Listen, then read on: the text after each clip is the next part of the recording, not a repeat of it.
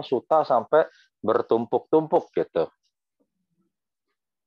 Karena apa? Karena karena dalam tanda petik kita masih secara tanpa sadar punya syarat, punya harapan. Dan ketika hasilnya nggak sesuai dengan harapan kita, sakit hati, kemudian curhat di sosmed, nyindir dengan hashtag buat yang merasa aja begitu ceritanya ya nggak nggak nyalain siapa-siapa kita semua masih berproses termasuk saya sendiri gitu loh salah satu contoh sebagai pembuka daripada diskusi kita pada malam yang berbahagia ini izinkan saya menyampaikan kisah seorang istri yang kebetulan ada konflik dengan suaminya hanya gara-gara setiap kali suaminya itu mandi, handuknya ditinggal di ranjang mereka. Nah, si si istri ini sudah ngasih taunya mulai dari yang lembut sampai yang versi galak. Tapi justru semakin dikasih tahu, sang suami sepertinya makin sengaja, meskipun sudah tahu, malah sengaja ditinggal terus langsung berangkat ke kantor. Gitu. Akhirnya lama-lama si istri merasa kok saya bodoh banget ya terpancing sama dia, saya kasih tahu sama dia, dianya malah makin sengaja kayak nyari masalah gitu. Akhirnya apa? Ya udah deh.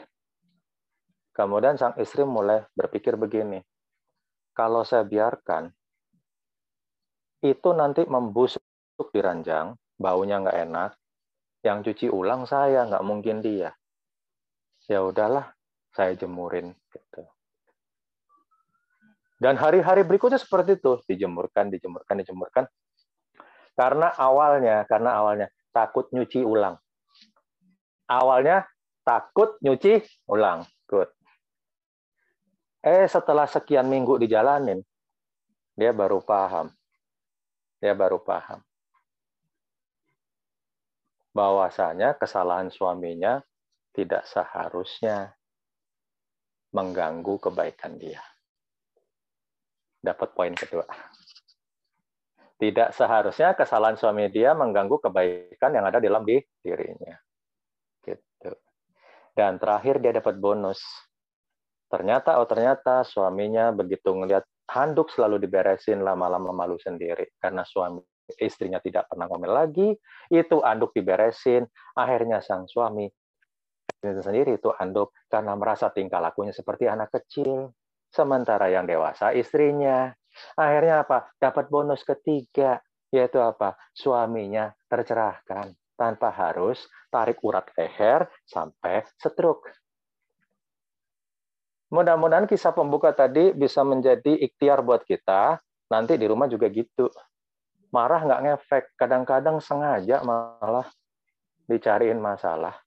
Eh ternyata setelah kita beresin sendiri, suaminya malu sendiri akhirnya ngeberesin juga tuh anduk. Tidak pernah lagi ditinggal di ranjang. Jadi poinnya yang pertama, awalnya sih karena takut nyuci ulang. Kan capek nyuci ulang itu. Belum lagi ngerembesnya sampai keranjang gimana? Masuk jemur ranjang. Awalnya kan spray dulu kan, habis spray kan ranjangnya ngeresep kan, itu anduk basah gitu. Karena nggak mau capek, itu makanya dibilangkan setiap orang awal langkahnya kan dari hal yang sederhana kan, karena tidak mau nyuci ulang capek. Nah, tahapan berikutnya apa? Iya ya, nggak seharusnya kesalahan suami saya mencuri kebaikan saya, mencuri kebahagiaan saya. Timbul kesadaran nggak yang kedua bonusnya. Bonus yang ketiga, orangnya nyadar sendiri nggak lama-lama suaminya, kok gue kayak anak kecil ya. Istri gue lebih dewasa. Padahal dia yang benar gitu loh. Sudah apa ya jaga rumah, membereskan rumah, kok saya tanpa susahin lagi, dia harus nyuci ulang dengan kekanak-kanakan saya. Akhirnya apa? Suaminya jemur sendiri. Semenjak saat itu, ya udah beres gitu loh. Kalau mau kalau mau ditarik lebih sederhana lagi, ada kisahnya dari Acanda. Beliau menceritakan bagaimana dua orang eh, dua orang suami istri bertengkar. Beliau hanya sekedar melewati, siapa tahu ada yang bisa dibantu, bukan langsung masuk intervensi. Dan ternyata apa? Beliau dapat energi dama yang baru dari konflik mereka. Karena ketika beliau mendengar, ternyata itu yang salah posisinya adalah sang pria. Namun demikian, egonya itu menekan sang istri, mengintimidasi sang istri, karena merasa dia laki-lakinya, dia merasa suaminya, dia merasa kepala keluarganya. Yang harusnya istri itu mendengarkan dia meskipun dia dalam posisi yang kurang tepat. Tapi ternyata istrinya mengambil langkah yang luar biasa dengan langsung spontan beliau melakukan serangan tak terduga sebuah kata Aku minta maaf apabila ternyata apa yang saya sampaikan ternyata kurang pas sehingga membuat kamu salah mengerti. Tolong terima maaf maafku sayang dan terima kasih atas pengertianmu. Sang suami kaget itu sama halnya orang yang kena jantung serangannya flatline langsung dikasih setruman supaya hidup lagi kan. Kaget, spontan kebayang nggak kalau orang kaget itu sebenarnya tahu kalau dirinya salah keluar kata-kata aslinya nggak pasti pada pada ngerasa seperti kan. Langsung sang suami itu langsung spontan. Loh kan gua yang salah. Kok lu yang minta maaf? Jeger. Karena serangan sang istri tepat. Momentumnya tepat. Sayang aku minta maaf. Karena siapa tahu caraku menyampaikannya kurang pas sehingga membuat kamu salah mengerti. Dan terima kasih atas pengertianmu. Suaminya langsung spontan, oh, bukannya gue yang salah, kok lo yang minta maaf. Kena dia. Bocor sendiri. Sama kasusnya suami tadi yang kebetulan anduknya basah. Gitu. Namun demikian ternyata sang istri malah membalas Ketika suaminya bilang gitu, kan gue yang salah, kenapa yang harus minta maaf? Sang sang istri menjawab dengan lembut dan tenang, bilang begini. Karena bagi saya, cinta kita lebih berharga daripada sekedar mencari siapa yang benar atau salah di antara kita berdua. Salah. Semoga bisa dapat diambil hikmahnya kisah beliau. Gitulah. Ya. Mirip ya sama sama anduk tadi ya. Dan itulah indahnya Dharma tanpa syarat. Karena apa?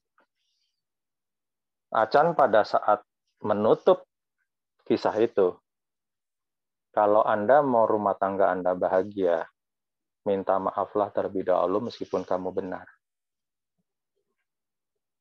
Karena maaf itu bukan tanda kalah, tapi tanda kemenangan kita atas ego kita.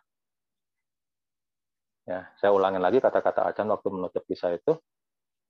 Kalau mau rumah tangga Anda bahagia, minta maaflah terlebih dahulu meskipun Anda benar. Karena maaf bukan tanda kita kalah, tapi kita sudah menang terhadap ego kita sendiri.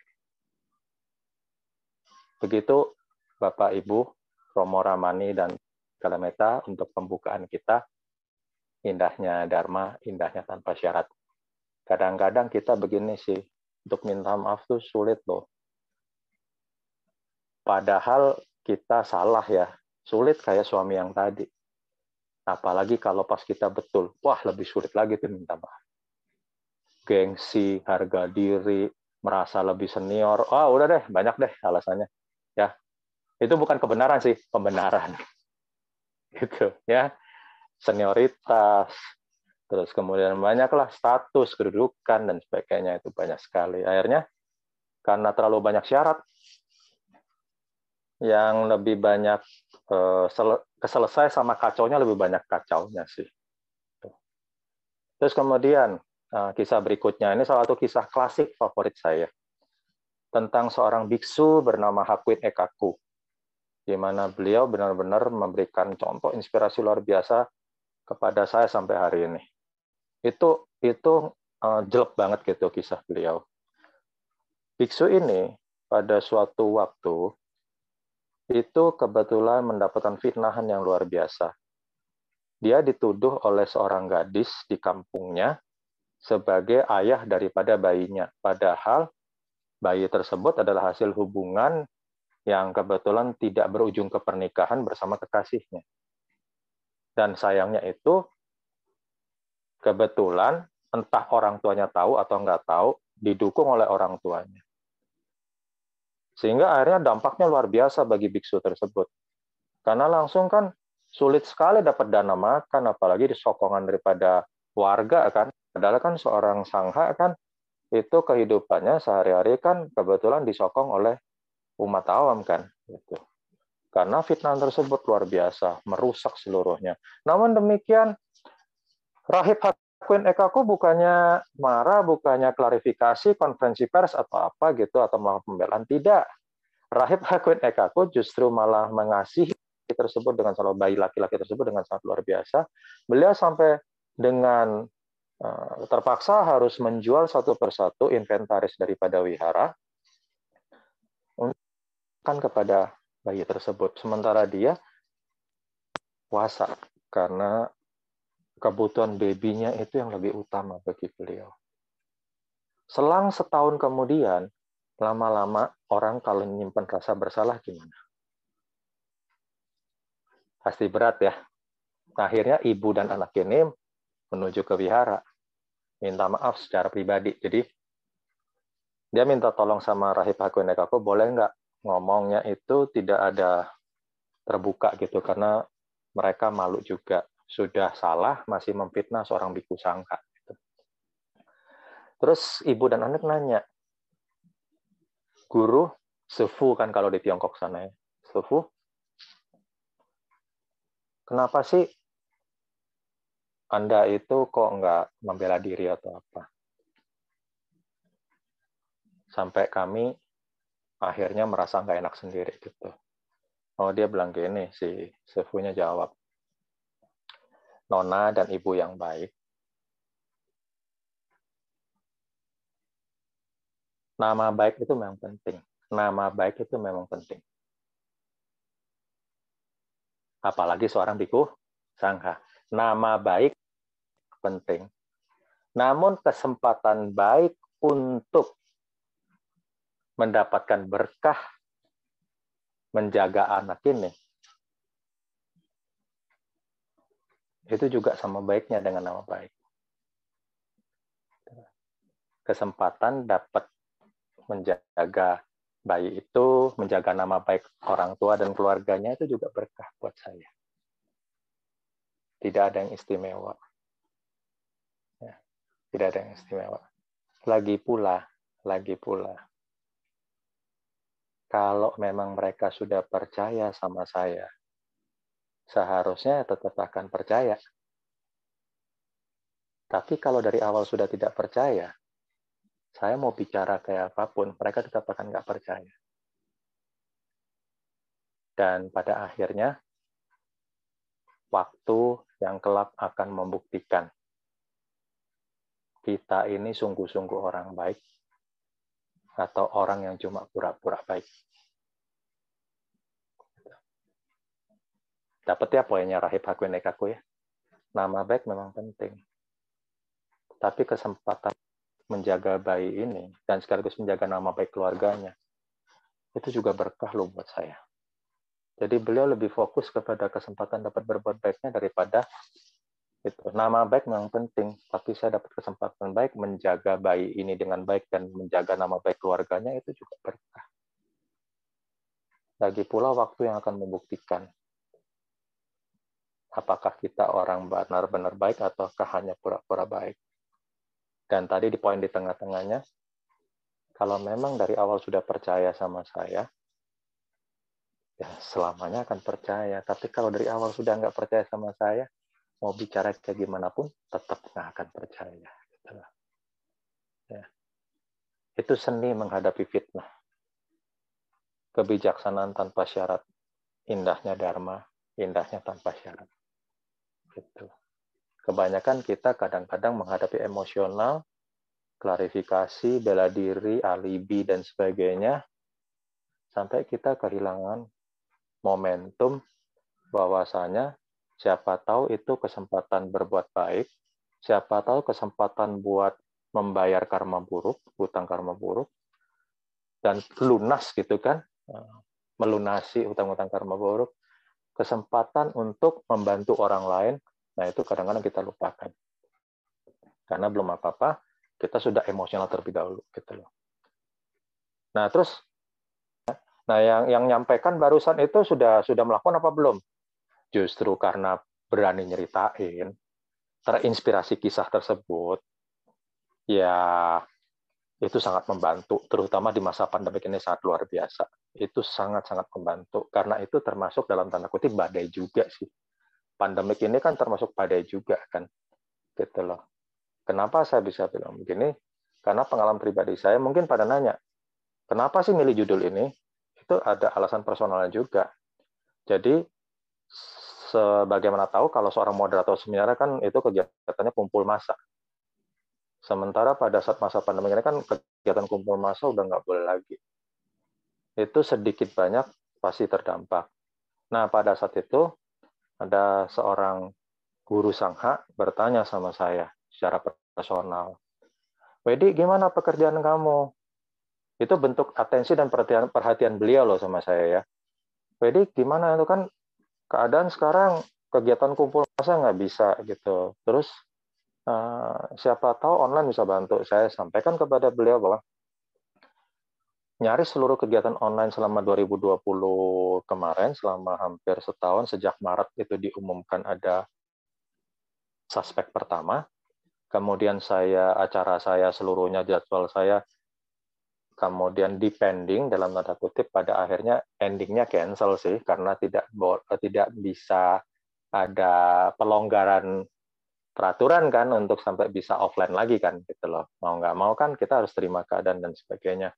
Nah pada saat kegiatan online itu memang kebanyakan kan hampir 90 persennya adalah sosial dan charity.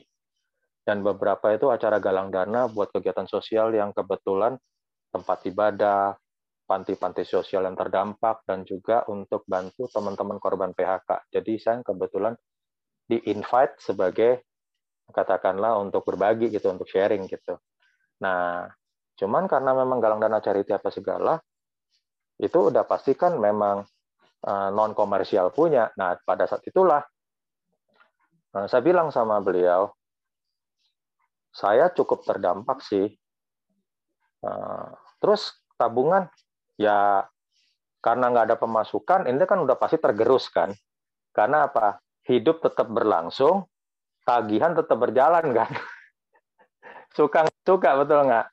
Tagihan sama uh, kewajiban kepada kepada uh, negara dan sebagainya tetap jalan. Nah akhirnya apa? Terus dia bilang gini oh gitu. Boleh ngomong sesuatu sama kamu nah di sini saya benar-benar dapat berkah insight baru yang siapa tahu jadi insight baru buat bapak ibu teman-teman sekalian beliau bilang begini Wedi, sadarkah kamu bahwa kamu yang dipilih loh jadi narasumbernya? Dan bukan orang lain. Artinya kamu yang dikasih kesempatan sama alam semesta buat bikin kungta. Walaupun kamu sendiri sedang membutuhkan. Tapi kamu malah dikasih kepercayaan sama alam semesta buat bantu orang. Padahal kamu sendiri butuh. Panitianya kan bisa undang orang lain loh yang dapat kesempatan bikin pahala. Betul? Gitu loh. Nah, kalau universe sudah kasih kesempatan sama kamu, jangan sia-siakan. Jangan tanggung-tanggung ketika kamu melayani, walaupun income nggak ada. gitu. Karena kamulah yang kebetulan diberi kesempatan, bukan orang lain.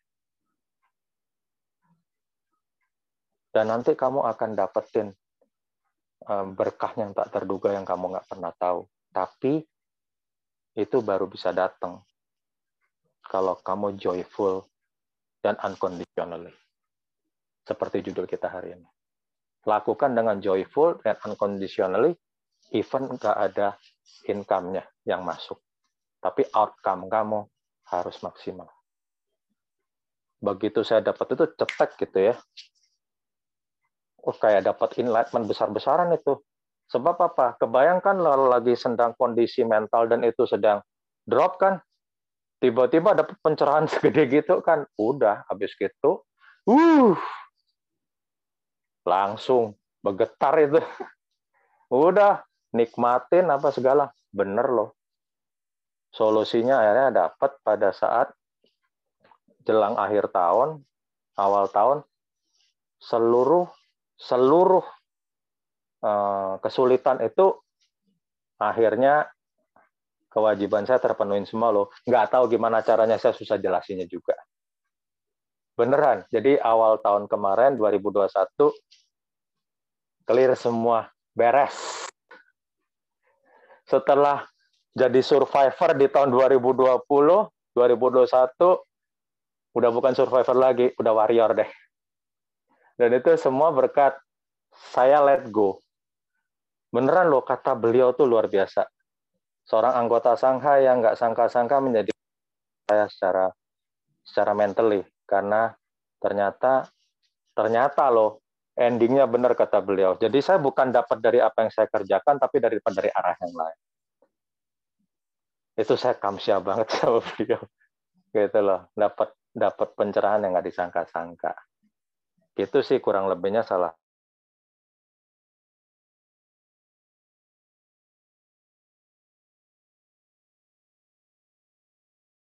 Satu udah nggak minta apa-apa lagi kan satu dibagi itu kan jadi tak terhingga. Mungkin pada tahu ya skema yang itu.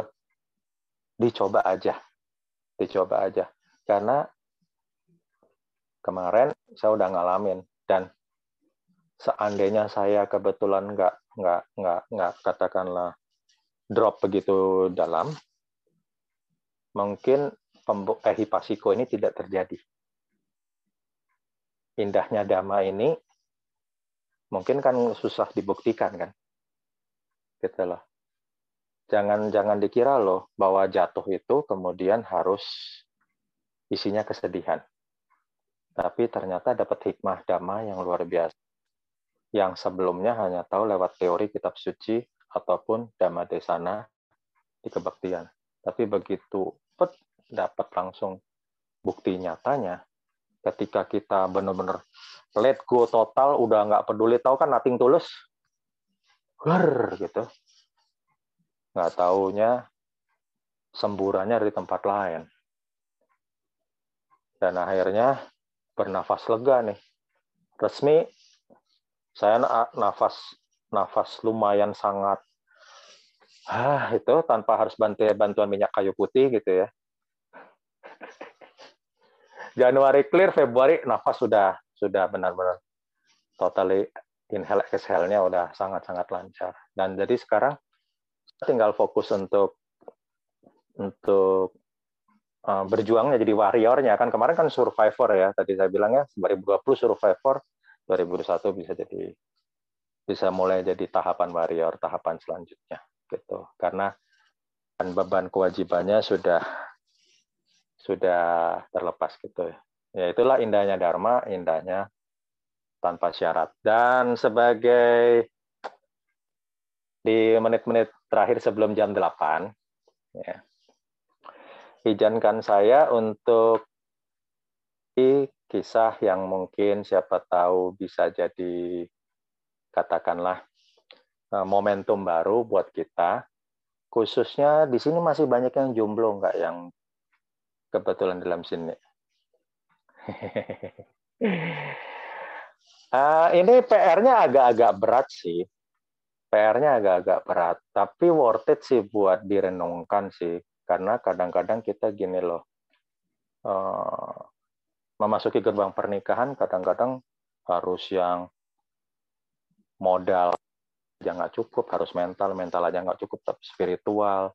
Dan belum lagi kadang-kadang gini pasangannya baik, mertuanya bisa aja yang kurang baik atau gantian mertuanya sangat-sangat baik, gantian pasangannya yang kurang sesuai sila, betul ya? Karena sekali lagi kita nggak bisa ngarepin harga yang sempurna gitu. Kisah ini sudah beberapa kali saya memang sharing, tapi ini mudah-mudahan jadi jadi masukan sih buat buat kita semua tentang Dharma itu pada akhirnya nggak sebatas label atau identitas. Karena guru Buddha sendiri kan mengakui bahwa ada atau tiadanya Buddha, Dharma itu sudah ada kan. Dharma bukan ciptaan guru Buddha. Dharma ditemukan secara sempurna oleh guru agung kita. Setuju ya? Kita samakan persepsi dulu. Gitu. Ada atau tiada Buddha, Dharma sudah ada. Guru Buddha bukanlah mencipta Dharma, tapi beliau sudah melihatnya secara sempurna. Dan apa itu? Karena beliau sudah melepaskan segalanya, termasuk melepaskan akunya. Sehingga beliau bisa melihat Dharma secara sempurna dan apa adanya. Nah, ini mudah-mudahan kisah ini bisa jadi bahan masukan buat kita semua untuk sebagai penutup daripada uh, durasi sharing saya pada malam hari tentang indahnya Dharma ini tanpa syarat. Benar-benar kita harus mempraktekkan Dharma sungguh-sungguh tanpa syarat. Ya. Nah, pada sewaktu-waktu ini sudah kejadian cukup lama ya, sudah kejadian cukup lama. Sudah mencapai belasan tahun yang lalu. Namun demikian, tetap tetap saya bagikan ulang itu nggak nggak hilang-hilang energi damanya. Dan sekali lagi, hebatnya adalah energi damanya tanpa batas, tanpa label, tanpa identitas. Artinya tidak tergantung KTP kita kebetulan agamanya apa. Gitu. Pada suatu waktu ketika saya sharing di sebuah uh, diskusi dhamma di luar kota, entah kenapa saya hari itu bertemu dua orang bodhisatwa. Seorang ibu tiba-tiba di akhir saya mau closing, beneran closing loh, jadi artinya tanya jawab pun sebenarnya sudah selesai sih.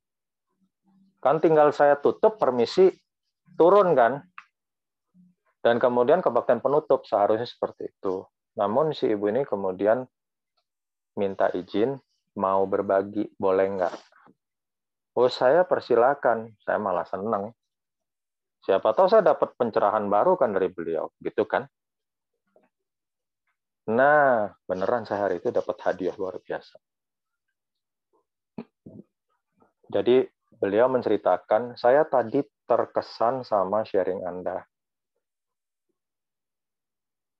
tentang bagaimana berbakti yang sesungguhnya sesuai dengan nilai dharma. Oh, makasih atas atensinya kan, gitu. Tapi ternyata akhirnya bukan saya mengajari beliau. Maksudnya gini kan hari itu kan saya yang sharing kan.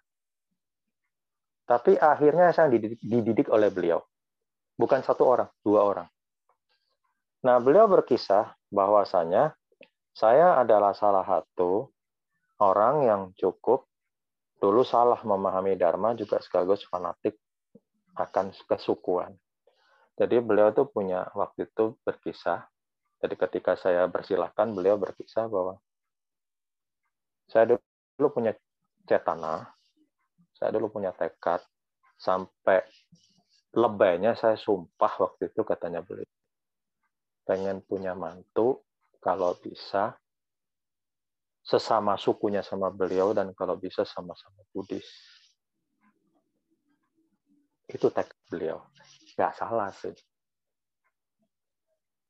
Sayangnya dalam tanda kutip katanya beliau. Salah satu mantu dari tiga anak saya. Jadi berarti mantunya tiga dong. Salah satu dari tiga menantu saya. Ternyata bukan keduanya. Bukan sesuku. Bukan Buddhis. Dan beliau kecewa. Tahu nggak? Kecewa yang dia buat sendiri karena dia merasa gengsinya tuh jatuh di hadapan orang lain, apalagi yang sudah tahu tekadnya dia. Paham ya sampai di sini ya? Kadang-kadang melukai diri kita tuh diri sendiri kok. Buk orang lain tuh belum tentu ini karena apa? Saya nggak lihat kebaikan dia semua. Padahal sepanjang perjalanan dia jadi mantu, dia tidak pernah satu kali pun tidak sopan sama saya, malah di antara ketiga mantu saya, dia malah yang paling berbakti karena saya marahin, saya permalukan, saya bully dia kayak gimana pun, dia nggak pernah ngelawan. Sementara dua yang lain malah kebalikannya gitu lah. Saya udah nggak lihat itu dan saya lupa bahwa membuat hancur dia sesungguhnya itu sebenarnya sedang merendahkan diri saya sendiri. Saya lupa karena emosi saya. Berarti kan tandanya kalau menantunya jelek kan berarti mertuanya yang jelek duluan. Saya lupa loh. Saya lupa kalap, gelap mata, semuanya itu bercampur jadi satu. Karena cita-cita saya untuk mendapatkan menantu yang sesuku sama kami dan kebetulan sama-sama Buddhis, nggak dapat. Jadi saya fokus ke itu. Kalau kata Acan Bram, dua bata jeleknya itu yang difokusin. Bukan nilai kebaikan yang luar biasa. Dan saya belum cukup katakanlah melek, saya buta katanya ibu itu. Karena meskipun dia kebetulan bukan Buddhis,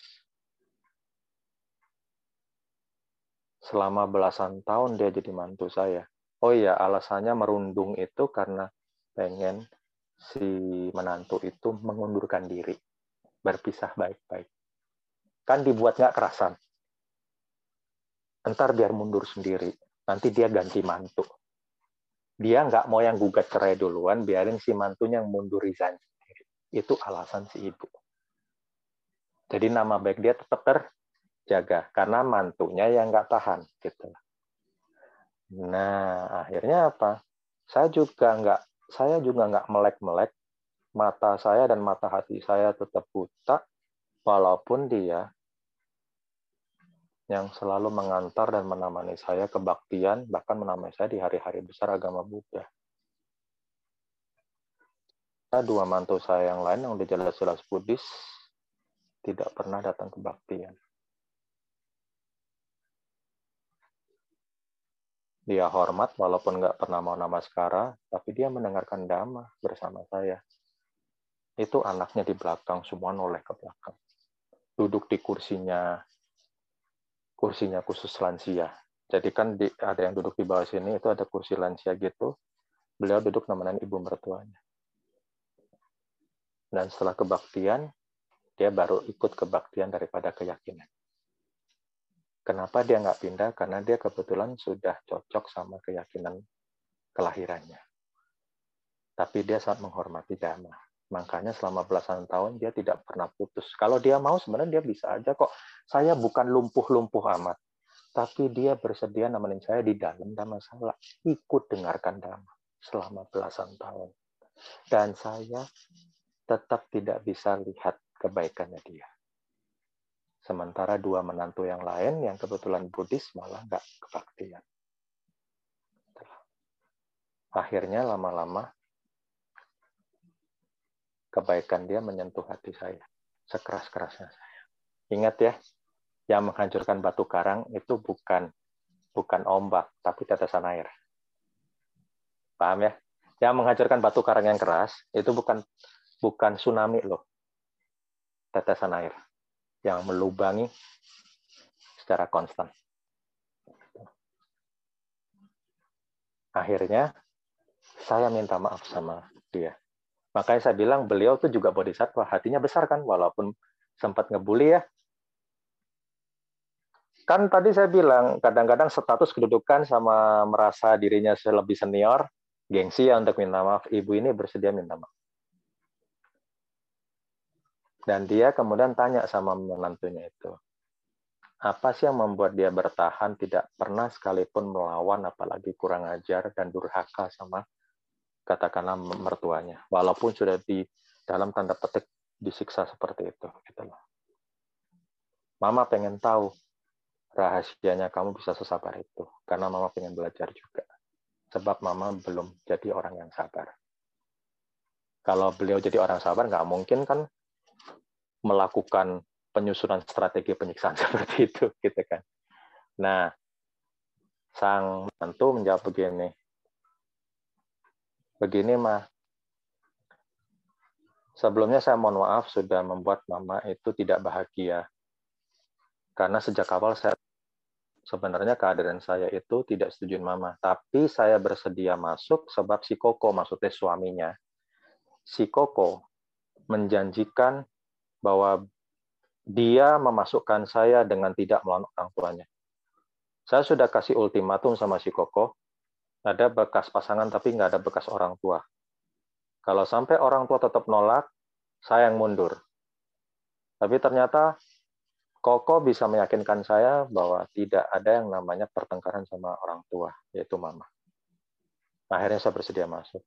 Tapi nyatanya saya saya sudah paham kok bahwa keadaan saya itu sebenarnya tidak katakanlah membuat mama nyaman apalagi bahagia. Saya paham posisi saya seperti itu. Sehingga ketika mama memperlakukan saya seperti itu, saya bersedia mengerti dan memahami. Dan kenapa saya bisa jaga itu semua? Karena saya tidak pernah satu kali pun menceritakan semua sikap dan tindakan mama kepada Koko selama ini. Karena saya tidak mau menyulitkan posisi Koko, harus membela mamanya atau membela istrinya. Biarkan si Koko berbakti dengan sepenuh hati kepada mama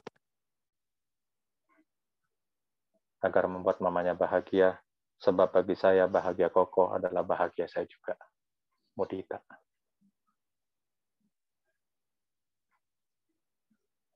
Itu langsung dapat aplaus daripada seluruh masalah. Gitu. Yang ngomong, mamanya kan. Saya merasa dalam tanda petik ada yang masih tersembunyi. Kelihatan kan aura muka saya kepo.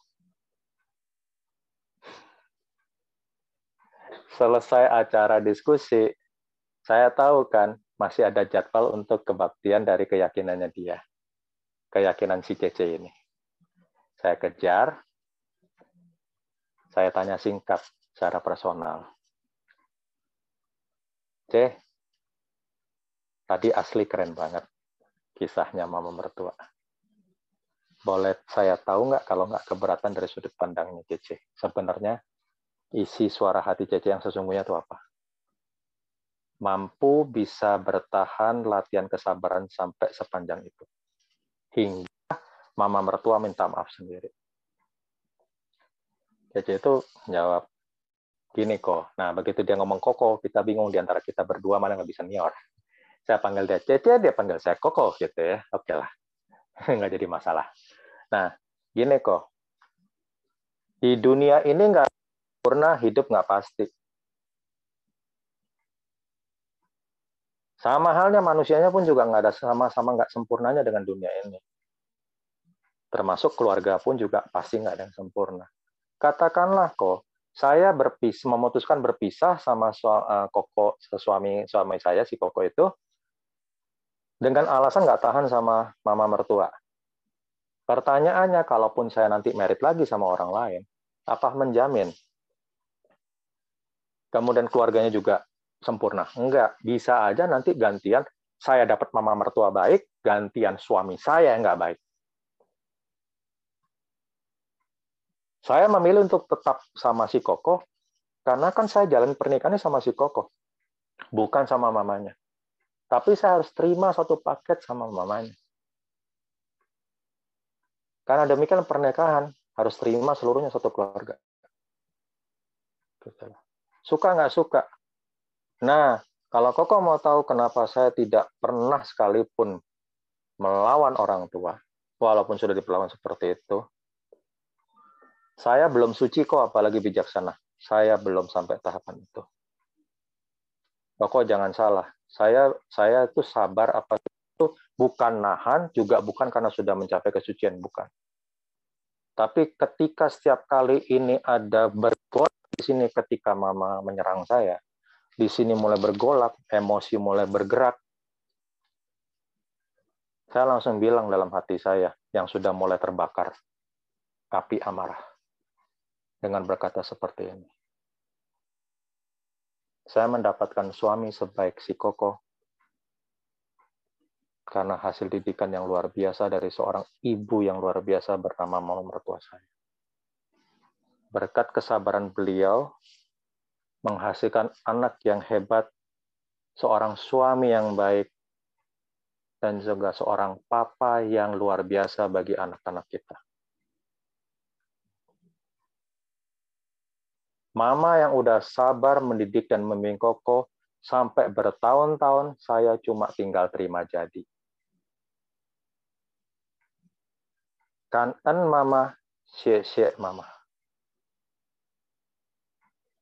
Terima kasih sudah memberikan hadiah suami yang seluar biasa ini.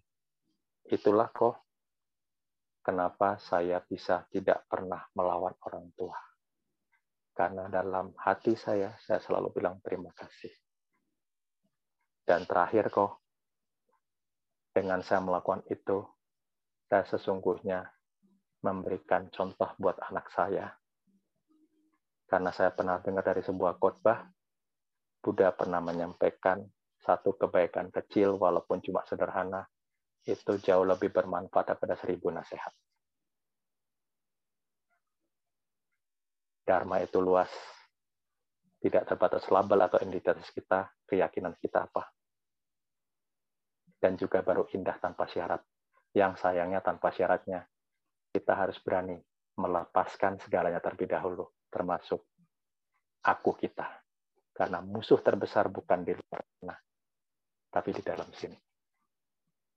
Begitu dari saya, indahnya Dharma, indahnya tanpa syarat. Semoga bermanfaat, semoga berbahagia. Selamat malam, Suki Hontu, Namo Buddhaya.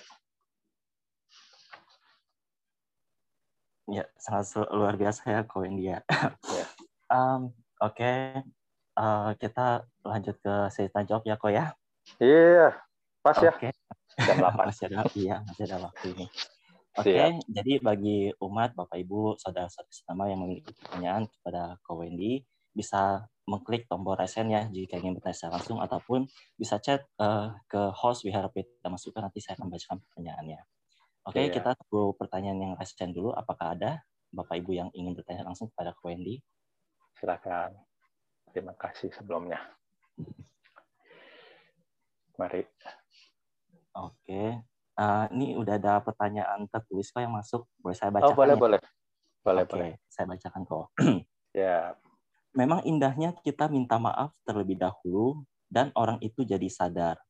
Ya. Tetapi pengalaman yang dialami di dunia nyata, ketika saya meminta maaf terlebih dahulu, orang itu justru merasa dirinya lah yang benar dan perilakunya semakin menjadi-jadi.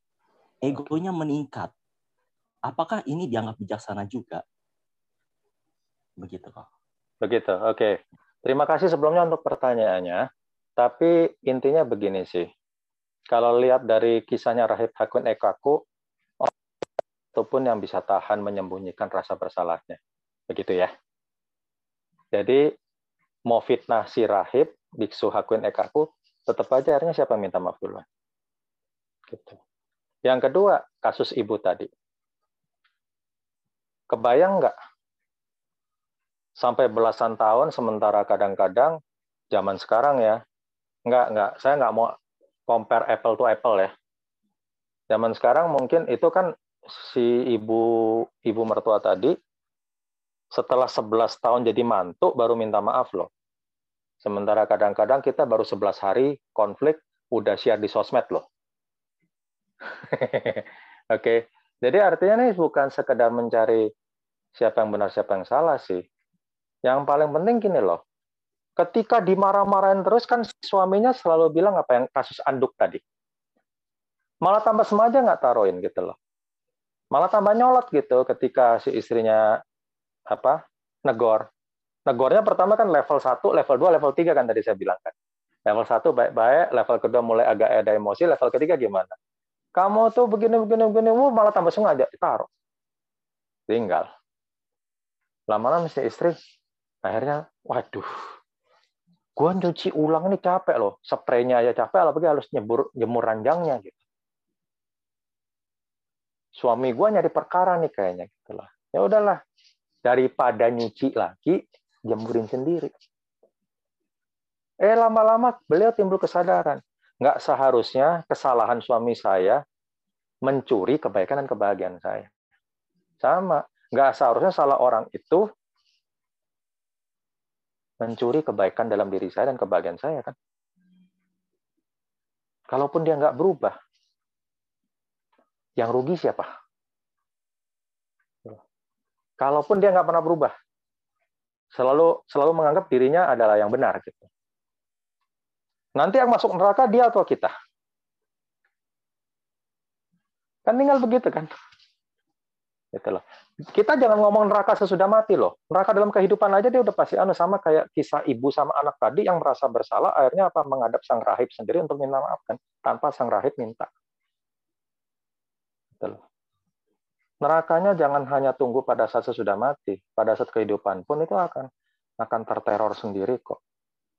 Gitu. Sang ibu mertua tadi dengan energi maaf yang terus-menerus daripada si menantu. Akhirnya hancur sendiri juga batu karang egonya. Beneran deh. Sama kayak kisah saya tadi juga. Saya mau berfokus kepada kesedihannya, ini nggak ada nggak ada pemasukan, sementara ini harus harus bayar ini itu, kewajiban itu tiap bulan tuh udah pasti ada, income nggak masuk. Itu saya bisa aja kok kalau mau fokus kepada masalahnya, fokus kepada nyalain kehidupan, kenapa harus ada corona, banyak kalau mau disalahin. Tapi terima kasih sama biku sangga tersebut yang benar-benar datang yang tanpa diduga-duga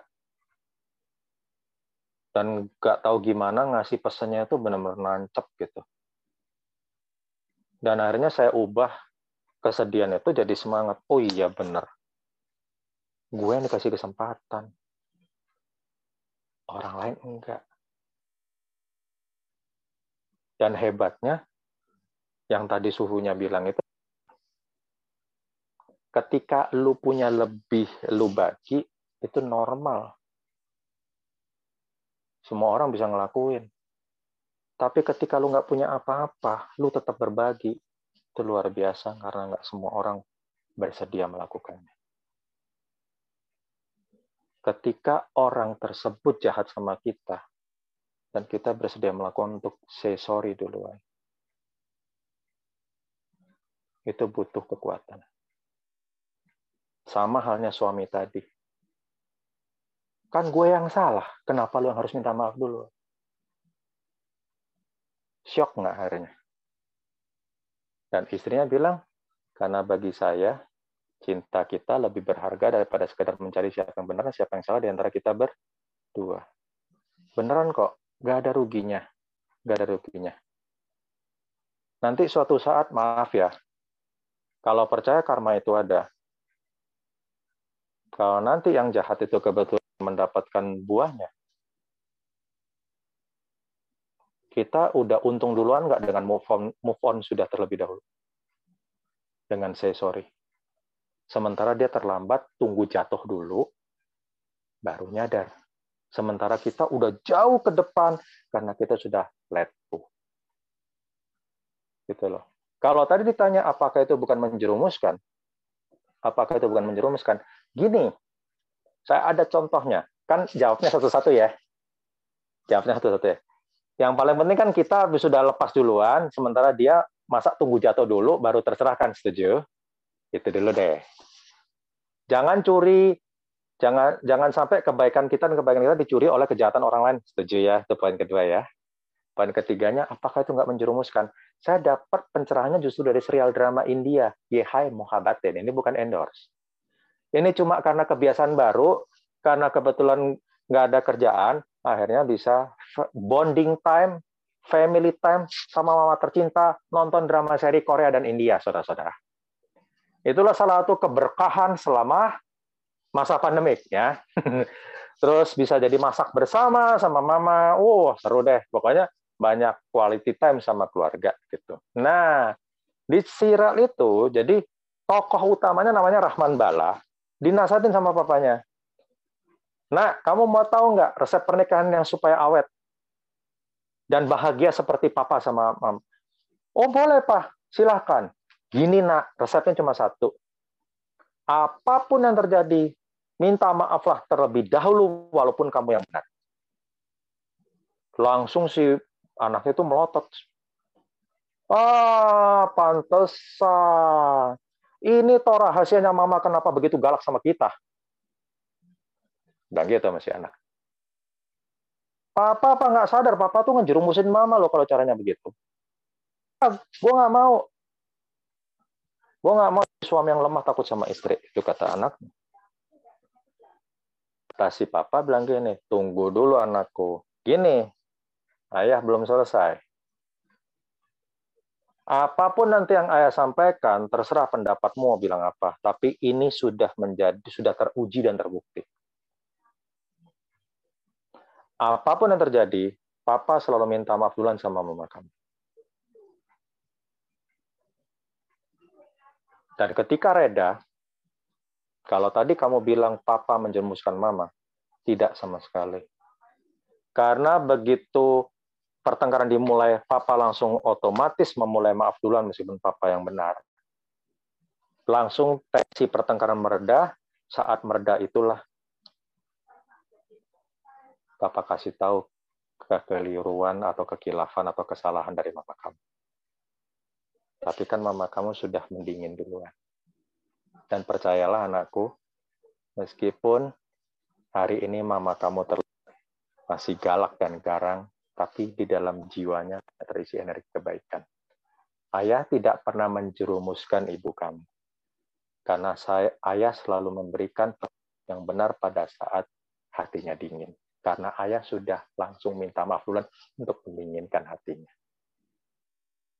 Dan itulah resep pernikahan yang bahagia.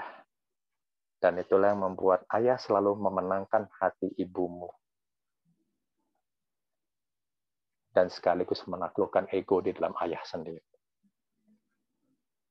Ibumu jadi baik, ayahmu menghilang egonya dan kita akhirnya berdua bisa sama-sama bertahan kuat dan bahagia hingga hari ini. Maksudnya usia tuanya. Ya, ingat ya tadi ya. Ayah tidak pernah menjerumuskan ibumu karena ayah masih bisa memberikan petunjuk jalan yang benar pada saat suasana sudah dingin, badai sudah reda. Dan kenapa badai cepat reda? Karena ayah langsung mendinginkan terlebih dahulu dengan meminta maaf terlebih dahulu. Dan akhirnya pernikahan kami bisa awet dan juga bahagia. Tidak ada gejolak yang berarti karena ayah selalu memenangkan hati ibumu. Sekaligus ayah dapat bonus. Ego ayah berhasil ayah tundukkan. Demi cinta kami berdua. Semoga bermanfaat. Ya, terima kasih kawan dia atas jawabannya. Thank you. Baiklah, apakah ada Bapak Ibu saudara-saudara selama yang ingin bertanya kembali? Kami tunggu masih. Boleh. Ya, mudah-mudahan malam hari ini bisa jadi diskusi yang uh, bermanfaat, bisa dapat uh, insight-insight baru, termasuk bagi saya sendiri buat reminder buat saya pribadi, karena jelas lebih mudah menyampaikannya daripada mempraktekannya. Bukan begitu ya teman-teman ya. ya. Lebih mudah menyampaikan daripada mempraktekannya begitu. Jadi diharapkan saya berani membagikannya ini semoga jadi motivasi buat saya juga untuk membangun diri saya pribadi. Gitu. Yuk, silakan masih ditunggu untuk pertanyaan selanjutnya. Moderatornya juga boleh kok bertanya. boleh kan kok. ada ada privilege kan? Iya. Boleh kok. Silakan, silakan dong. Ayo okay. moderatornya. Ya nih, Tunggu. mau tanya kok. Karena kan saya jadi moderator begitu begitu kepada narasumber. Narsum, ya, saya punya hak khusus sebagai moderator. ya, silakan buat saudara moderatornya. Oh, hmm. Mau tanya. Jadi ya. misalkan ya. seperti itu ya, ketika uh, sudah membina rumah tangga gitu. Hmm kemudian uh, kita sebagai pribadi yang ibaratnya sudah mengenal dhamma gitu kan kita mempraktekkan seperti hal uh, contoh seperti meminta maaf tadi meskipun kita bukan di posisi yang salah gitu hmm. tapi ketika misalkan kita uh, mempraktekannya gitu misalnya setiap ada kita benar ataupun salah gitu kita meminta maaf duluan tapi anggaplah um, ya karma buruknya misalkan uh, berbuah sampai lebih ekstrim gitu. Jadi ibarat kita punya pasangan ya tetap uh, ibaratnya uh, itu ya lebih keras kepala gitu. Jadi nggak yeah. ada ampu-ampunya gitu. Bahkan anggap sampai yang terburuknya gitu kan. Dia ibaratnya sampai gugat cerai gitu kan atau main fisik gitu kan. Itu menurut kau mesti gimana? Kita masih di posisi yang uh, selalu meminta maaf gitu. Oke. Okay. siap. Thank you. Ya, uh, tadi sebenarnya sudah di, disampaikan sih waktu yang kasusnya kisah film Yehai Mohabatin tadi bahwasanya si si bapaknya kan nggak serta merta kemudian membiarkan si ibunya Rahman Balanya kan betul ya. Jadi ayah selalu memberitahukan ibu kamu tentang apa yang apa yang kurang benar dalam dirinya kan pada saat semuanya sedang sudah reda, sudah dingin gitu loh. Dan kenapa bisa cepat dingin jadi papanya bisa ngomong? Karena papanya itu sudah say sorry duluan karena jadi hatinya mamanya bisa cepat adem kan. Pada saat adem ditunjukin salahnya di mana, nah, kamu harusnya gimana. Tapi kan kebayang nggak? Paling gampang gini deh. Paling gampang gini. Saya saat ini sering goes keliling tempat-tempat ibadah. Selain buat sehat juga eh, napak tilas juga. Kenapa? Begini. Pada masa pada masa sebelum pandemik, datang ke tempat ibadah tuh gampang sekali. Apalagi saya yang dapat duluan undangan jadwal kan, pasti berkunjung visit gitu loh. Tapi begitu pandemik ini, kegiatannya semua online, dan nyaris nggak ada yang offline, apa yang terjadi? Terus saya pun harus jaga-jaga ini juga, jangan terlalu sering intensitas keluar, karena apa? Di rumah kan masih ada seorang ibu gitu. Yang kesehatannya untuk lansia kan lebih relatif lebih rentan gitu kan. Akibatnya apa? Ketika saya akhirnya bisa berkunjung ke wihara lagi untuk pertama kalinya, setelah setahun itu puasa, apa yang terjadi? Wiharanya berubah nggak? Enggak. Tapi sudut pandang kita memandang wihara itu jadi terasa baru nggak? Karena apa? Ada rasa rindu selama setahun nggak berkunjung, betul nggak? Nah sama. Kata-kata yang sama, nasihat yang sama, ketika diucapkan pada saat sedang berantem sama pada saat sedang hati sudah dingin, impact-nya beda nggak? Gitu. Kemarin saya dapat inspirasi dari Pak Andri Wongso. Memang betul orang salah, kita harus say sorry duluan. Tapi jangan lupa menegornya. Cuma menegornya pakai kata yang tepat, situasi yang tepat, dan waktu yang tepat. Kenapa? Karena kalau umpamanya uh, Pak Andri ngasih tahunya begini. Kalau nggak ditegor, itu nanti kita membuat penderitaan yang panjang. Penderitaan buat yang bersalah itu jadi karena nggak tahu salahnya akhirnya terus terjerumus ke lubang kesalahan dan berujung nanti khawatirnya masuk neraka beneran. Yang kedua, bikin neraka buat orang lain dan lingkungan sekitarnya. Karena dia nggak tahu kalau dirinya bersalah. Namun katanya Pak Andri, kalau umpamanya sampai kita sempat salah kata, salah waktu, salah suasana hati ketika ngomong, nanti itu bukannya menjadi Uh, menjadi obat malah jadi racun. Dan orang itu makin defensif, makin nggak menghargai kita, nasihat kita. Udah, dia makin parah karena timing kita nggak tepat. Atau timingnya tepat, kata-kata yang kita gunakan nggak tepat. Gitu loh. Berbuat baik pun perlu bijak kebijaksanaan. Gitu. Nah, kalau kita sudah berupaya sedemikian rupa, ternyata tetap di ujung cerita nggak ada kebaikan kemajuan, sekali lagi yaitu tadi. Kalaupun sampai maaf ya divorce ya, pastikan kita sudah berupaya sebaik mungkin sesuai dengan dhamma, sementara akhirnya dia lepas daripada kita, maka itu murni tanggung jawabnya dia, dan bukan dari semata, jangan sampai bahan kita ikut andil di dalam perceraian itu pastikan kita sudah berjuang, berupaya sesuai dengan nilai-nilai Dharma. Namun kalau dia tetap nggak merespon, karena zaman dulu pun guru Buddha juga siswa-siswanya tidak semuanya yang kebetulan bisa selaras dengan nilai-nilai Dharma, betul ya? Sudah diajar langsung loh, bukan salah, bukan salah Buddha mengajar, bukan. Tapi karena respon daripada siswanya yang mungkin kurang positif dalam menerima ajaran guru agung kita. Sehingga akhirnya mereka justru malah melanggar sila bahkan winaya.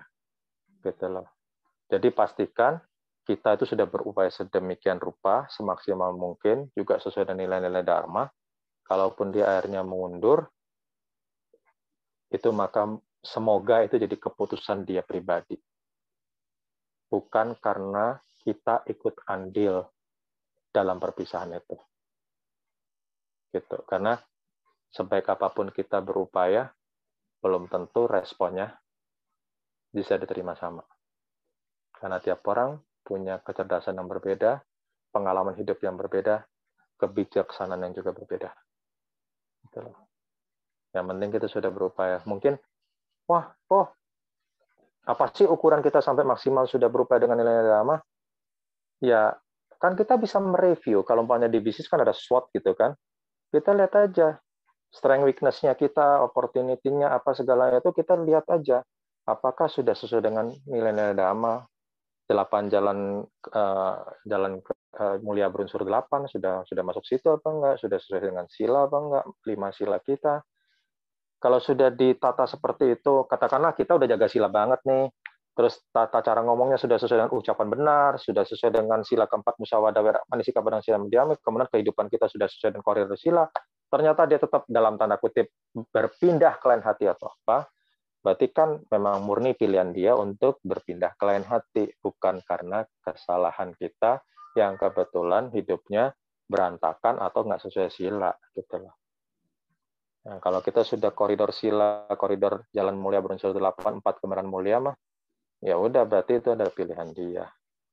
Dan itu bukan bagian dari kegagalan pernikahan sih, tapi karena pilihan dia untuk sudah tidak mau berjodoh sama kita lagi. Semoga sesuai. Thank you. Ya, sangat luar biasa. Sangat menjawab sekali, Engkau. Thank you. Thank you, thank you. Oh, ini ada satu pertanyaan masuk mengenai dana. Yeah. Saya bacakan okay. ya. Oke. Ya, ini berarti pertanyaan penutup ya, karena kan sudah ya, dua betul. Betul. Oke, okay, thank you. Oke, okay, thank you. Ya, pertanyaannya ya. begini. Apakah ada prioritas kepada siapa untuk berdana? Gitu. Hmm. Oke. Okay. Baik, untuk soal dana ini sebenarnya sih begini ya dana itu kan ada banyak macam, bukan hanya materi. Ada tenaga, ada organ tubuh, ada dana dama. Dana dama sendiri masih terbagi-bagi lagi kan. Yang paling paling paling minimal katanya mendengarkan dhamma pada saat yang sesuai dalam berkah utama. Kemudian naik ke atas lagi berdiskusi dhamma pada saat yang tepat, betul ya. Terus naik itu yang paling susah itu dana dharma itu kalau umpamanya keselarasan antara ucapan, pikiran, dan tindakan itu paling susah. Karena kadang-kadang kita ngomongnya pintar tapi kelakuannya minus gitu. Nah, itu yang yang repot gitu kan. Maksudnya gini loh, mahir berdharma desana, tapi ternyata hidupnya belum tentu selaras sama dhamma. Padahal yang dibutuhkan oleh kita kan kalau bisa jadi walking dharma bukan talking dharma. Paham ya maksudnya ya? Walking dharma ketika orang melihat kita sama dengan melihat dharma itu sendiri. Bukan cuma kemarin kita berbicara. Nah, berbicara soal dana begini. Eh, saya dapat dari dua biku nih, dua biku besar Indonesia. Jadi Bante yang ini menyampaikan begini, kalau bisa dana itu pada saat ini orang di hadapan kita dan kemudian memang benar-benar membutuhkan bantuan. Kalaupun nanti ternyata silanya atau winayanya tinggi atau bahkan itu bonus karena kebiasaan umat bukan hanya di Indonesia, tapi hampir di seluruh belahan negara mana itu ngejar-ngejarnya orang suci. Padahal kan kita nggak tahu dia suci benar apa enggak. Masalahnya gini loh, kalau sampai kita bisa tahu bahwa dia sudah mencapai arahat, berarti kita sudah jadi Buddha dong. Makanya dia tahu, makanya kita tahu dia arahat. Paham nggak maksudnya? Sepertinya joke sih, tapi itu nancap jelek loh. Gitu. Kita mengejar-ngejar orang suci sampai lupa. Padahal konsep berdana itu saat ini ya, orang di hadapan kita dan kebetulan memang benar-benar membutuhkan. Kalaupun nanti kebetulan dapat yang silanya bagus, winaya bagus atau orang suci, itu bonus. Jangan dikejar itunya dulu. Terus belum lagi, itu yang eksternalnya, yang internalnya. Nah, ini menjawab eksternal sama internal sekaligus nih. Dua, dua guru besar ini eksternalnya ini, yang internalnya nanti saya jelasin. Nah, contohnya begini. Jadi, beliau menyampaikan begini. Katakanlah ibu yang nanya gitu. Katakanlah ibu sudah masak chat karena pertamanya ini saya mau berdana kepada Bante di Bihara. Tapi begitu keluar, ada seorang katakanlah uh, ya teman kita yang kebetulan hidupnya kurang kurang sangat kurang secara ekonomi ternyata sudah hampir tiga atau empat hari itu nggak makan. Itu sedang berjalan mencari makanan kemudian jatuh di depan rumah kita. Udah nggak lemes sudah nggak antara hidup dan mati.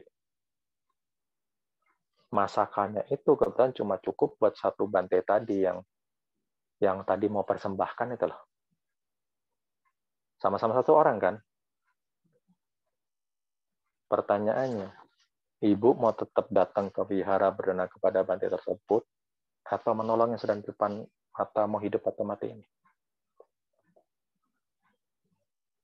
Ya mau nggak mau saya nolong yang di depan semata saya. Betul. Betul. Selamatkan orang di depan kita dulu. Dan itu value-nya sama dengan Anda berenang sama anggota sana. Karena menolong pada saat yang tepat. Walaupun kita nggak tahu silanya dia, apanya dia itu baik apa enggak. Tapi kemanusiaan ibu tetap value-nya sama dan berenang sama kata biku sangga. Karena menolong dan kondisi yang tepat. Gitu. Itu yang pertama, ya. Ini kenal, yaitu saat ini di depan kita dan benar-benar membutuhkan. Tadi bandingnya jawab apa? Value-nya kurang lebih sama karena ibu menolong pada saat dan waktu yang tepat. Perkara itu sila atau apanya itu bukan urusan sama itu kayak gini loh. Ngasih ngasih bantuan kepada orang ternyata uh, orang itu tuh dipakai buat buat berjudi. Penipuan nggak? Tapi masalahnya adalah value kita kan dari awal kan bantu orang itu sesuai dengan cerita dia. Sementara karma buruknya itu milik dia karena kita nggak tahu. Nilai karma baik kita berubah nggak? Enggak. Nilai karma baik kita menurun nggak karena dibuat berjudi? Enggak. Karena dari awal kita nggak tahu kalau dia buat berjudi. Gitu. Jadi artinya sama. Mau sila dia kayak gimana pun, itu kita udah nggak peduliin. Yang penting kita menolong pada saat yang tepat karena dia kebetulan sedang kelaparan hidup dan mati gitu. Dan nilainya sama dengan kebetulan yang seorang guru sangha yang sila dan winaya lebih tinggi. Tuh. Karena kita fokus kepada membantu pada saat tepat. Itu eksternal. Internalnya, seorang guru yang lain, biku sangha yang lain, menyampaikan cerita. Jadi pada saat itu di sebuah seminar besar, beliau menyampaikan sebuah kisah. Mana lebih mulia berdana kepada seekor anjing atau kepada anggota sangha? uh, orang-orang ragu nggak? Termasuk di teman-teman di uh, eh, VPDS saat ini mungkin bingung ya jawabnya mana lebih mulia berdana kepada seekor anjing atau kepada biku sangga. Nah saat itu sama ketika dilemparkan gitu hampir hampir 80 persen sisanya abstain maksud saya itu menjawab lebih mulia kepada biku sangha. Ternyata jawaban Bantenya di luar dugaan. Tergantung situasinya. Duer. Kaget nggak dapat jawaban kayak gitu. Jadi beliau kan nggak langsung jawab, ya kepada biku sangha dong. Enggak, tergantung situasinya. Coba tanyakan di dalam diri Anda masing-masing, saya nggak perlu tunjuk tangan lagi. Bilang gitu. Tanya kepada batin Anda masing-masing. Selama ini beranak sama biku sangha itu tanpa syarat atau masih pakai pengharapan? Nggak usah tunggu katina deh, dana dana harian aja kepada biku sangha. Apakah kita sudah benar-benar tanpa syarat, tulus, tanpa pamrih? Tolong tanyakan kepada batin Anda masing-masing. Gitu. Saya nggak nyalain Anda kok. Setiap orang butuh proses, beliau. Setiap orang butuh proses. Betul. Namun bandingkan kalau kita berenang kepada hewan anjing, kan itu katanya beliau. Ada pengharapan nggak? Semua pada geleng. Benar kan? Nggak ada pengharapan apa pun. Bahkan kadang-kadang kita nggak sopan loh. Kita main lemparkan aja makanannya itu. Padahal bisa saja anjing tersebut itu adalah tumimba lahir pada leluhur. Karena konsep jodoh itu kan kebanyakan kan antara teman atau family kita di masa lalu kan yang akhirnya bertemu berkumpul sama kita kembali betul. Bisa aja dia leluhur kita yang lahir jadi hewan anjing. Dan kita kadang-kadang nggak sopan ketika berdana sama mereka. Gitu lah. Dan pada saat beranak kepada hewan anjing, kadang-kadang kita malah lebih tulus tanpa pamrih, tanpa syarat, tanpa harapan. Betul? Ya kan? Mari Bapak Ibu kita renungkan konsep dana yang tepat itu kalau bisa sama dengan sikap batin kita saat berdana kepada seekor anjing. Tanpa syarat, tanpa pamrih, tanpa pengharapan apa pun. Benar-benar berdana hanya untuk berdana itu sendiri. Semoga ini bisa memberikan pencerahan baru tentang konsep berdana baik eksternal maupun internal. Dan beliau menutup dengan sangat-sangat kocak Bapak Ibu yang saya hormati dan berbahagia, semoga setelah mengetahui bahwa sebaiknya kita berdana kepada Biku Sangha dengan sikap batin yang sama saat kita berdana kepada seekor anjing. Tapi please tolong jangan pernah samakan Sangha dengan hewan tersebut ya. Terima kasih atas perhatiannya gitu. Uh langsung ber satu satu ruangan gedung seminar itu. Gitu lah. Ya. Jadi mudah-mudahan bisa jadi bahan masukan baru, inputan baru untuk konsep berdana secara eksternal dan internal ya. Gitu buat saudara moderator kita. Thank you. Thank you, kok. Thank you. Oh, sorry, ini uh, tambahan dari penanya tadi. Mungkin singkat aja nih, kok. Oh iya, iya. iya. Bahan jadi lebih baik dan benar berdana pada keluarga dan relatif yang kita tahu sedang trouble daripada dana ke yayasan sosial gitu. Oh, begini, itu juga relatif ya. Tapi hmm. ada ada ucapan, saya lupa sangharajanya gitu. Beliau sudah almarhum. Ini sangharaja ini sangat terkemuka di dunia ya, dari Thailand. Beliau menyampaikan seperti ini. Kalau sampai dananya benar-benar sangat terbatas, mungkin lebih baik danakan dulu kepada kedua orang tua kita, katanya beliau. Jangan sampai dana yang sudah sangat terbatas itu kadang-kadang atas nama gengsi diberikan keluar. Sementara orang tua sendiri kelaparan karena kita gengsi kita untuk dikenal baik sama orang luar. Hati-hati kata beliau hati-hati. Jangan sampai neraka kehidupan bahkan neraka sudah kematian menunggu anda. Biku Sangha itu bisa berganti-ganti. Tapi orang tua cuma satu itu yang jodoh kamu saat itu. Loh.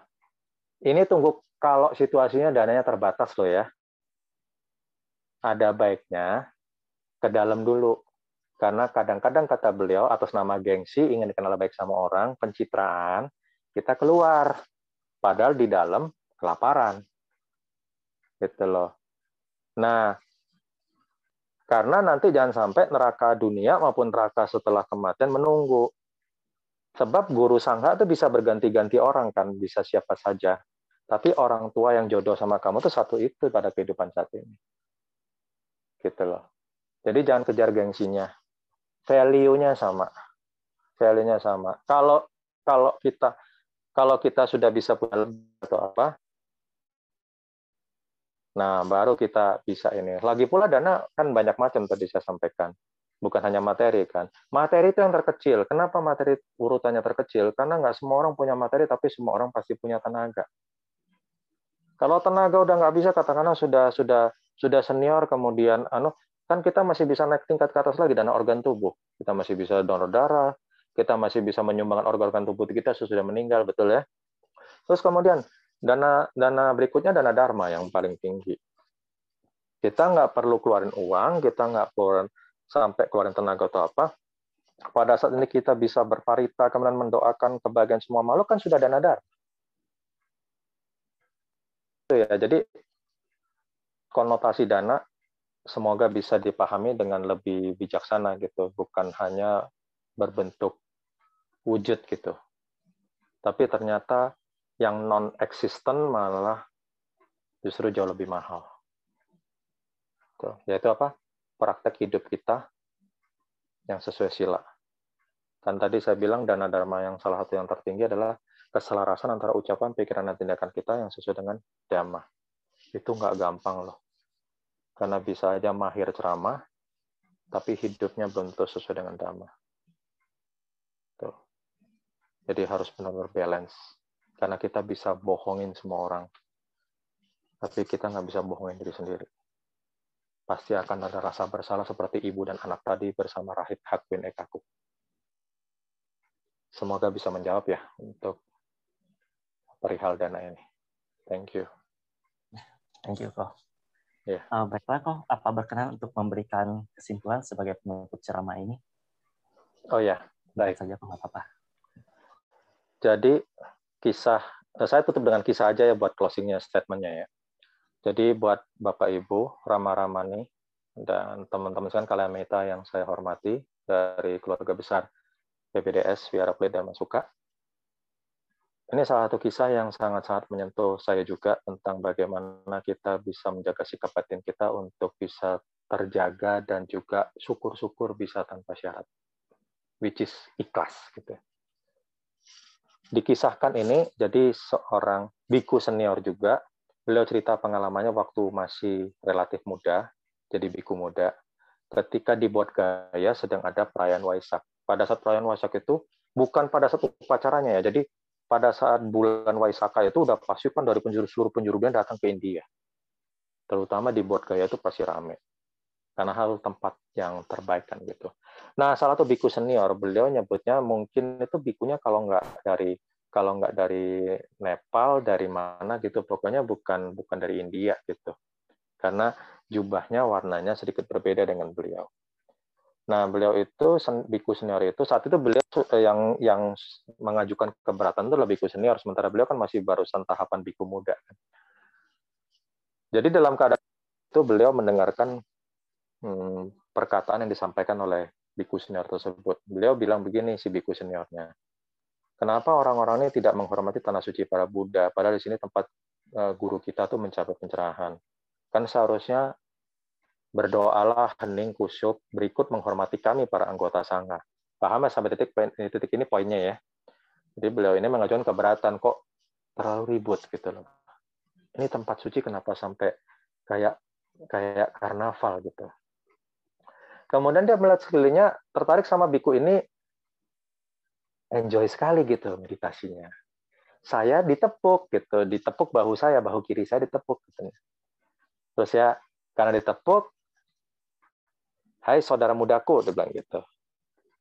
Aku tertarik padamu kok sepertinya kau menikmati suasana keriuhan ini dalam keadaan kondisi bisa tenang gitu. Maksudnya beliau salut si biku muda ini bisa sangat menikmati kondisi keramaian tersebut. Dengan sikap hormat, saya langsung sama beliau dan sambil berkata menjawab itu kenapa saya bisa menikmati suasana tersebut dengan keriuhan. Saya jawab seperti ini, saya beliau Bante, saya rasa setiap orang kebetulan punya karakternya masing-masing dan juga kebetulan punya caranya masing-masing untuk menghormati sebuah tempat suci atau keberkahan yang mereka dapat. Ada yang menikmati dengan tenang, kusyuk, hening, dan hikmat. Tapi ada yang juga bersuka cita karena akhirnya mampu mencapai tanah suci ini. Mereka bahagia, mereka gembira, yes, saya sampai tanah suci. Paham nggak maksudnya? Setiap orang punya caranya sendiri untuk mengekspresikan kegembiraannya. Tidak harus semuanya seragam, tenang semua, tidak. Tapi ada yang juga terlalu bahagia. Gitu. Maka dengan demikian, setelah memahami hal itu, kita akhirnya bisa jadi tahu bahwa tempat suci memang bisa sangat membantu proses ketenangan hati kita. Tapi Bante, mungkin Bante juga tahu, bahwasanya kalau sudah bahagia dan damai di dalam sini, bukankah semua tempat di mana pun akan jadi terasa suci, Bante? Dan akhirnya Bante senior tersebut secara spontan langsung anjali sama saya. Terima kasih saudara mudaku atas hadiah yang barusan kau berikan. Izinkan kita berlatih bersama. Tua muda tidak menjadi penghalang sebuah kebijaksanaan. Lebih baik hidup sehari namun bijaksana daripada hidup 100 tahun tapi sia-sia. Dan nyatanya, untuk sampai ikhlas yang diperbaikan oleh dalam sini dan sama sekali bukan pengaruh di luar sana. Kita tidak bisa kendalikan hidup, tapi kita bisa masih kendalikan reaksi kita bagaimana menghadapinya. kita tidak bisa nutup mulut semua orang, tapi kita masih bisa nutup kuping kita mau pilih dengar yang mana. Dan sayangnya itu semua untuk sampai tahapan ikhlas seperti itu, kita harus melepaskan segalanya, karena melepas adalah kunci kebahagiaan, terutama ego kita sendiri.